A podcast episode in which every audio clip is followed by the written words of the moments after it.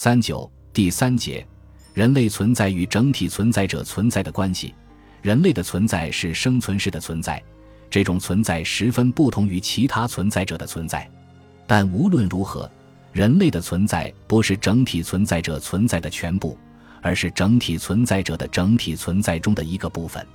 这就是说，人类的存在与整体存在者的存在之间，必定存在着某种特定的关系。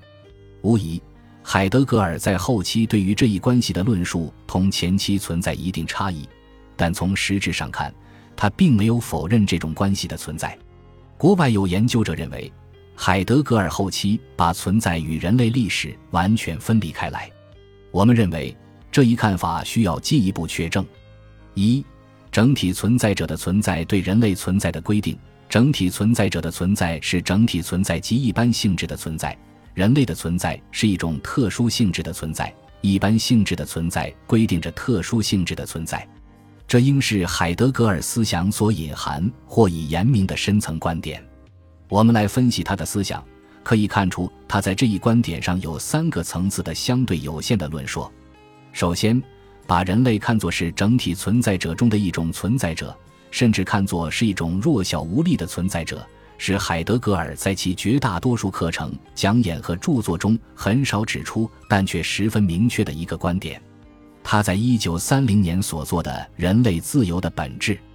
哲学引论》中认为。这是讨论人类自由的事实前提。他说：“我们正在讨论人类的自由，而人类是所有存在者中的一种存在者。我们通常把存在者的整体称作世界，把世界的根据称作上帝。如果我们想到已知和未知的事物的整体无论如何无限，同时又特别的思考到人类，那么很清楚，人类在这个整体中只是占据一个很小的角落。”被置于面对自然的各种力量和宇宙的各种过程，这个微小的存在者显得无望的脆弱，在带有各种命运和运气的历史面前，它不可避免地显得软弱无力；在不可测量的宇宙过程和历史本身的延续面前，它必然显得是过渡性的。这一段话作为讨论人类自由的本质的前提铺垫。充分表明了海德格尔对于人类作为存在者整体或整体存在中一个特定部分的看法。人类不仅是一种存在者，而且是一种渺小、脆弱、无力的存在者，特别是它是一种过渡性的存在者。结合海德格尔的思想，在二十世纪三十年代中期以后所表现出的越来越多的宿命论倾向，可以说，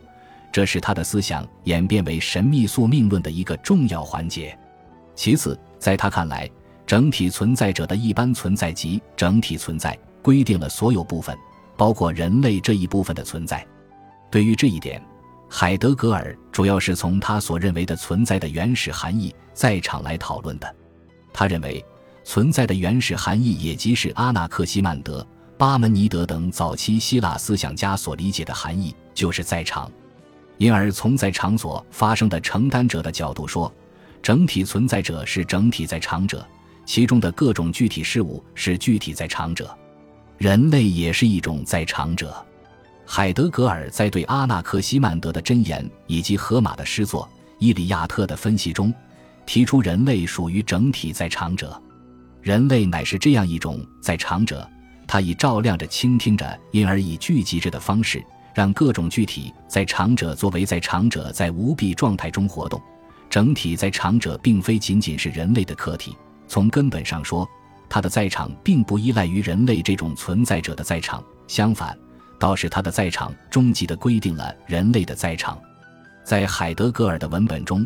我们还没有看到他从整体存在者的演化，或从太阳、地球乃至更大的自然系统的演化来解释人类的产生，但显然。他也没有否认人类是太阳、地球乃至更大自然系统演化的结果。同时，无可置疑的是，他的确把宇宙理解为一种生成、过渡、转化的过程。从他认可这种过程这一点，应该可以推出，是人类还没有出现前的那种状态的整体存在者的生成、过渡、转化，导致了人类这种存在者的出现，导致了人类的生存这种特殊方式的存在的出现。由上面所引的话，以及他关于整体存在者和其中的各个存在者的在场的过渡性质的论述，也可以断定，他同意相关科学所表明的自然演化和生命进化的过程事实。这里需要注意的是，在他那里，不是一般存在这一概念产生了生存这一特殊事实，而是一般存在这一事实产生了生存这一事实。最后，更加重要的是，他在后期提出。在一般存在中有一种支配性的力量，这就是他说明的并不清楚、用中文和英文都难以翻译的德文概念 e r i n u s 或 Erignan。为了不影响中文的句子表达，我们把它翻译为大化。他认为大化支配着一般存在，支配着一般存在运化的不同阶段。进一步说，一般存在就是大化的存在，或者说整体存在者的存在就是大化的存在。一般存在运行的不同阶段，就是大化运行的不同阶段，包括以遮蔽为主导的阶段，以去蔽为主导的阶段等等。大化的运行也支配着人类的生存这种方式的存在。人类生存的历史，归根到底也是大化所支配的过程。既然大化的运行产生了具有领悟、情绪、理性、意志、实践能力的人类。大化就从源头上终极地规定了人类的历史，包括西方古希腊民族为何以合乎本性和理性为生存尺度，近现代人类为何以主体性为生存特征而对自然进行狂妄征服，都可以从大化由于什么原因和过程而产生出人类这种存在者这一事实中找到答案。从人类的存在对一般存在的属于关系这一方面来说。人类的生存既然是一种特殊样式的存在，因而，无论这种存在是如何特殊，是如何的不同于其他存在者的存在，这种存在都蕴含或表现着一般存在。从认知的角度说，从对人类的生存这种存在的认知中，可以获得对一般存在的认知。我们看到，这是海德格尔在《存在与时间》中所提出的明确观点。进一步从大化的角度看，人类的存在对一般存在的从属关系，也就是对大化的关系。